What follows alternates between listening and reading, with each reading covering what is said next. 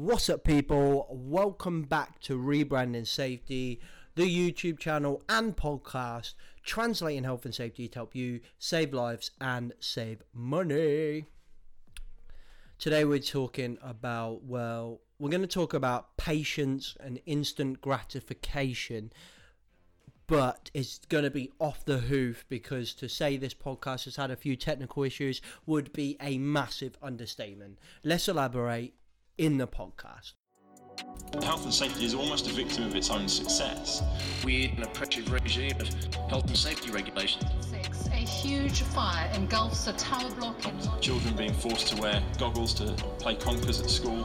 Worst oil field disaster, 164 dead.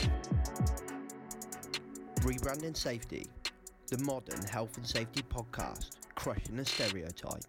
And your host, James McPherson. So, welcome to Rebranding Safety. If you're new, if you're not new, then welcome back, people. You've not heard from just me for a while. We've had a lot of a lot of interviews, and for me, that's been difficult. It's something that I pride myself on. Um, being a podcast that actually produces some content. There's a lot of podcasters out there, podcasts, podcasts out there if you're watching on YouTube, excuse me, I'm just putting some pillows behind my back. There we go. There's a lot of podcasts out there um, that, well, they just interview people and they bring people on, and those guests provide the value. You know, the host actually doesn't really provide any value. So that's something I'm quite proud of that I actually provide some value myself. Um, I think. you tell me whether it's valuable or not. Um, and I've not been able to do that for a while because basically the mic that you can see if you're watching on YouTube and the mic that you can now hear, which is hopefully better um, than what you've heard for a while. Well, from what I can hear, and I'm hard of hearing, so uh, I can tell it's better. But it basically it comes out of what you would call an XLR cable into an interface. That interface then goes into my laptop. Well, the interface was brand new and the interface stopped working. It just so happened that we had a lot of interviews um, ready, um, and I could just use a hands-free on a Skype call, which was thank God, um, which was okay. I apologise for the historical topsy turvy audio on this podcast. Um, and if you're listening on the podcast and not watching on YouTube, I understand how annoying that must be because, well, you're just listening, not watching. So the fact that the audio quality is crap probably hinders the podcast quite a lot. Anyway. I'm normally sitting here with a cup of tea or a glass of juice, whereas today I have a rum and lemonade, so don't judge. And yes, I'm recording on a Sunday, the day before this published. Why? Well, another technical issue.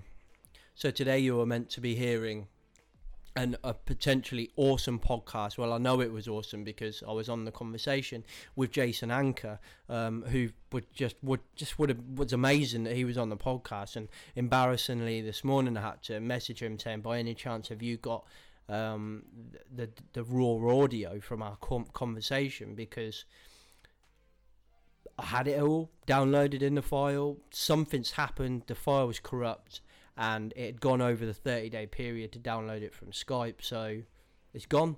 That's it. To say I'm pissed off about it would be a massive understatement as well. So that was slightly annoying. Then today we've just done a quite well. I've just done like a bulk recording um, day over about three or four hours of the YouTube stuff. Um, if you're not subscribed to YouTube, and I know a lot of you that listen to this podcast aren't because there's a disproportionate gap in the subscriptions on the podcast or average audience side of the podcast compared to the average audience slash subscription of YouTube. So get your ass over to YouTube, people. Anyway, so we just recorded a load of Toolbox Talk Tuesday stuff, which is like the more YouTube style videos as opposed to these podcasts, which are also on video. So we're going to briefly talk about patience and instant gratification today. Why are we talking about that? Well, because I haven't planned anything and it was just something that came to my mind whilst I was on a bike ride today. So absolutely surprised that I could get a bike ride in today. For those of you that don't know, I'm taking up bike riding this summer. Absolutely loving it. Something I've dabbled with in the past. Really enjoying it so far. So we're waiting to see. Um, not massive bike rides, only doing like 10 miles at the moment. Nothing crazy. But when I'm on bike riding, so it's road biking, when I'm on my bike, the impatience of drivers is phenomenal and it made me think about my driving. Am i impatient of a driver? And i think i definitely am and i was today. So today pretty much had on my agenda a hell of a lot of stuff. Got so much to do this weekend and i've done barely any of it. And i woke up late this morning and I was already behind, you know, on the back foot, and you know what it's like when you you start a day on the back foot. It's absolutely horrendous, and and then I had to go to my friends pick up a turbo trainer for the bike, and then go to like the shop. And I was supposed to go to see my grandma as well, who's not been very well, and oh, just absolutely massive, like massive agenda for the day. And I woke up late, which is annoying. By the time I'd walked the dog, it was like lunchtime. By the time I got to my friends, it was like one o'clock. Went to Sports Direct, they didn't have what I wanted um, to get the wife some new shoes. Um, and you know what? It was just I was on the back foot. And when I think about this kind of, uh, uh, you know, managed to get out on the bike. Why did I manage to get on the out on the bike if I'm that busy? That's a good question. Well, because the camera battery ran out and I've only got one battery, so I had nothing to do. So I just swung out on my bike for an hour. So when I'm on my bike, to get to the point, when I'm on the bike, everyone's like really impatient, like overtaking on corners, like overtaking on blind corners, like overtaking when there's cars on the other side of the road, and it just seemed to be, you know, you'd think easy Sunday driving, you'd think everyone would be a bit more chill. Let's have a glass of rum, sorry. Um, a swig of rum, sorry. Um, but they weren't. It was like everyone was desperate to get home. Anyway, so that made me thinking about my driving today because I was late, and I was just the same. I was exactly the same. Um, you know, rushing everywhere, and it kind of reminds me of like um, reading Mind Your Own Business book where they talk about learned helplessness, and you feel so. And they, they mentioned about like how safe you feel in a car. You know, we do feel, I feel so safe in a car that we, we take so many risks. Um, you know, if, if, when I'm on my bike and I'm doing 30 miles an hour down a hill, I f- fucking shitting myself. But yet in the car, 30, 30 miles an hour, I feel like I'm crawling. And it's just, you seem to lose all perspective. Because you can't feel the wind in your hair, maybe, and, and stuff like that. And it, it's a strange world. So that, that got me thinking about impatientness in, in work and how and, and instant gratification as well as, as as we all kind of have. You know, I could order a takeaway on my phone now, and believe me, I really, really want to. But I'm gonna go make dinner in a minute once I've done this. Um, you know, we can order a takeaway on a phone. It's within here like 40 minutes. I don't even have to leave the sofa. If I got my wallet in my back pocket, I don't even I don't have to move. And and you know, sometimes I think, oh God, I might not order it because my wallet's upstairs. I can't be bothered. And it's just crazy. So how does that affect health and safety? I think that kind of culture of instant gratification, that that uh, desire for instant gratification, leads us to be impatient. And I find it funny, like over the years, like the amount of times that you highlight something. So you might start a new job and you might be like, "Oh my god, you've not got this," and when they realise I haven't had something for ten years and they want it yesterday, and and I just think the amount of businesses that do something that they want yesterday, and they do it wrong or they do it shit, or they do it half-assed, because everything's got to be given here yesterday. Everyone's got everything's got to be here instantly. And I just think, God, if we just took a step back and calmed down, and yes, maybe we're taking on a risk by doing it slowly and properly, but like, can we not mitigate risk and do it properly, etc., etc.? But it's just crazy, isn't it? Like, you know, it's all going on with the cladding as well around Grenfell, and you know, all these conversations about you know, no one once mentioned about replacing the white goods of people in these flats. That was where the fire started. That was your ignition source. No one once has gone. I'm gonna just replace everyone's white goods for free, three year warrant, three year warranty. Just gonna do it for free. There you go. That's it. Once you got it, it's yours. But it's all brand new. I've, I've reduced the chance of ignition. That gives me more time to be able to deal with the cladding properly. Um, granted, no one's putting their finger in their pocket anyway, so that's probably what's what's causing a problem here. But you know, people don't seem to be able to take a step back. We it's like we look at everything with blinkers on. We we we can only look at the one issue. We can only look at that single problem and not take a step back and be patient. You know, we want everything yesterday. We can't be patient and we can't open our eyes a little bit. And I just wonder, you know, how do we fix stuff like that? I, re- I really don't know. I, you know, I'm no psychologist, as you probably can tell from listening to this bloody podcast, but I think I re- I'm really fascinated by two things. I'm really fascinated by mindfulness, and and, and I'm you know I still not battle, but I still try and force myself to be more mindful and really think about you know the the repercussions of my actions. You really think about what I'm doing, or be mindful in the moment. You know, to appreciate um, dog walking when I'm walking. You know, appreciate the air and the ground and stuff, and just just be in the moment. And I am a bit fascinated by that. And, and the benefits it could bring, and I think that's kind of what I really enjoy about cycling is that for some reason there's something around cycling I don't really think about anything else. Whereas playing rugby and running and uh, anything else, I, I kind of I'm always thinking about something else, which is interesting. So then, how do we look at that from a business point of view? I think like being mindful and safety is is being mindful in the moment and really thinking about what this machinery does, or you know what what what could go wrong, and really considering everything. So what's what's mindfulness from a management point of view is like is, is is like what's the effect this having on my team you know? Who do i need to involve? Who is effective? Be be mindful of the culture mindful of the business mindful of the attitudes mindful of the the people in the business. And and i'm really fascinated by the potential of that concept if we could all really get it I think it's got some real legs and I think it's got some real power. I'm also a little bit fascinated by the concept of minimalism at the moment. Now, I am definitely not a minimalist. Like, Jesus Christ, I have got so much crap. So much.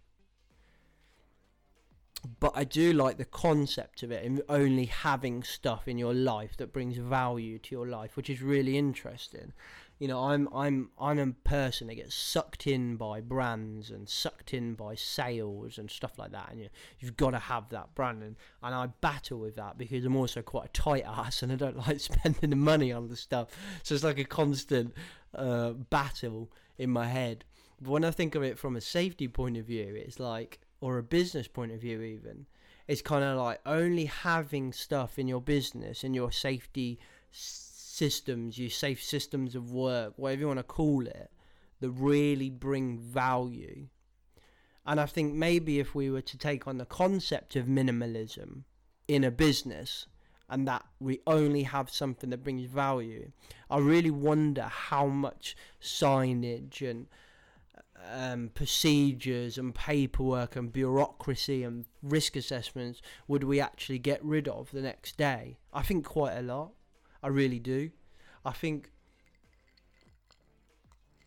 You just have another swig of rum. It's been a long weekend.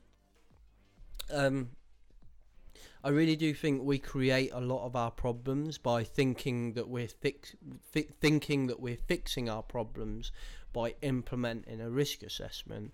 The amount of risk assessments I see that infuriate me because they mean nothing and they do nothing, and that actually the people that wrote them and the people that read them don't really understand how to assess risk, and it's just infuriating. I just think this brings no value, and when I think about like kind of that bringing value, I think back to when I was working in manufacturing. I remember we had an incident around like a a power tool, and I think I've spoke about this in a podcast before. And if I have, I apologise. But I've got really itchy nose today, so I'm sorry if you're watching on YouTube. I keep picking an itch in my nose. Um, I think it's hay fever setting in. Bit late though, isn't it? Anyway, um what am I saying? Yeah, So I was working in manufacturing. We had an incident with a power tool, and and the, I remember thinking that the cause quite naively, you know, when I look back on that now, it's embarrassing to, to kind of tell you all, but I remember thinking that a control measure and, and potentially the cause of the incident was that that it wasn't checked before use and and we put like this this check in place and I made this form and I really liked my forms and spreadsheets back then. I still I still am partial to a good pre- a good spreadsheet. Um, but I put it in place. And anyway I remember going back like I think two years later and doing an exercise to reduce paperwork in the business. Off my own back just went we've got so much health and safety paperwork. We need to we need to get rid of some. Um, and, and and that was one. I think we had like two that were filled out and it was so embarrassing but it was also a real it was a real eye opener um, and I think back on it now and I think I learned a lot in that moment. And then you know, the, but that doesn't mean to not implement paperwork. We we had a uh, system that we also installed in the same place that was via paperwork. That was kind of like a handover system of machine because we had like an engineer that worked on a machine and and it, I can't remember what the the minutia of the incident was, but I think it might have been a near miss or something, but basically, like an engineer working on a machine but hadn't been able to finish it, so there was one part not working. But when the new shift operator t- took on um, the machine, they didn't know because the sec the first shift hadn't handed it over from them to them. They didn't know the issue, um, and that's a really shit way of explaining it. But basically the engineer handed it over to the current shift they understood carried on when they handed it over to the next shift there was no communication. So we said well what if we be able to record that? And each machine had a logbook like a daily logbook. So we just tweaked the daily logbook to have that um, engineer handover bit and engineering comments. And we had to then get into the culture of people just checking back through the day and seeing what was going on with their machine and seeing if there was any issues and it actually i believe actually ended up being quite a good tool for the business to be able to to use and go back on. Would i do it differently? Maybe. I would maybe i would looking at it now. I don't know. It's a long time since i was there. I would be really interested to see if they still use it. So if there's anyone listening to the podcast who still works at that manufacturing plant um, then let me know. You're probably going to message me um, on Facebook or LinkedIn or something saying no, it was shit and it doesn't work, and that's fine. Let me know why. So I think back onto it, and I think that you've really got to be self critical of your work and self aware and be able to ask yourself critically, you know, is this providing value? And I think I think businesses can hold safety professionals to account, and I think workers can hold businesses to account for that, and, and really asking themselves, does this provide value? If it does, then I'm going to do it as a worker. If it doesn't, I'm still going to do it, but I'm gonna I'm gonna raise you know my queries and so on and so forth. I think just just it's it's interesting. Like I'm currently doing um, my diploma, as you, you probably know, and um, I've got an assignment this week on stress, which is ironic because I've only got two weeks to write the assignment and it's stressing me the fuck out. Um, but that aside, it was interesting to see on there there was kind of like these little portfolios of people that I potentially have to convince, and and one was like uh, a manager or a board member that just thinks that health and safety is bureaucracy and another thing to do, and then that made me think about the interview with David McLean where he refers to his scheme and his program that he implements is not another thing to do but freedom um, and, and being a better version of yourself, which was really interesting. And, and what's it take to get health and safety there? I think it takes a little bit of patience from us all. I think it takes us being mindful of what we're doing and really asking if we're providing value to the business. You know, are we doing something because we feel like we should? Are we doing something because you know we're, we're covering our ass as opposed to actually making somewhere safer? Because um, if we're just covering our ass, does that really does that really provide us any value whatsoever? um, we're never going to know until it's too late. And if it's too late, well, then that implies that it didn't provide any value. Um, So I do think we all need a bit of patience. I think if we had some patience in so many of the businesses that I've worked for, we might have done stuff a lot better. I think because we would just take a step back and just you know open our eyes and and really consider what are we doing here. Um, so that was completely off the hoof. That's about 20 minutes. I'm going to go make dinner for the wife now. Um, not a real clue what that's going to be. I'm probably just going to wing something like a salad. Anyway, thanks for listening, guys. If you haven't already, and I know some of you haven't, like I mentioned earlier, because the average audience size of the podcast is just disproportionately larger than the YouTube subscriptions, get your ass over and give me a subscribe. Watch a couple of videos. Um, if you're listening to this podcast whilst you're making your dinner and you've got a smart TV in your kitchen, why don't you just put it on YouTube? Help a brother out. Know what I'm saying? Um, also, share the podcast, people, because I know you're still embarrassed that you're listening to Health and Safety Podcast and you don't want to admit it. But I was told today by a friend of mine that it is actually quite interesting. So please share it. Um, if you listen on iTunes, give us a rating and a review. We really, really appreciate it. If you do do that, screenshot it, tweet me, Instagram me, etc., uh, etc. Et at at rebranded safety or safety rebranded one of those. I always get them mixed up. Check us out. Um, come find us on facebook rebranded safety. Um, been a bit off the hoof this one. We'll, we'll give you some much better content in the coming weeks. I hope the audio sounds better now we have fixed our technical issues. I'll catch you next week in next week's podcast. Thanks for listening guys. Safe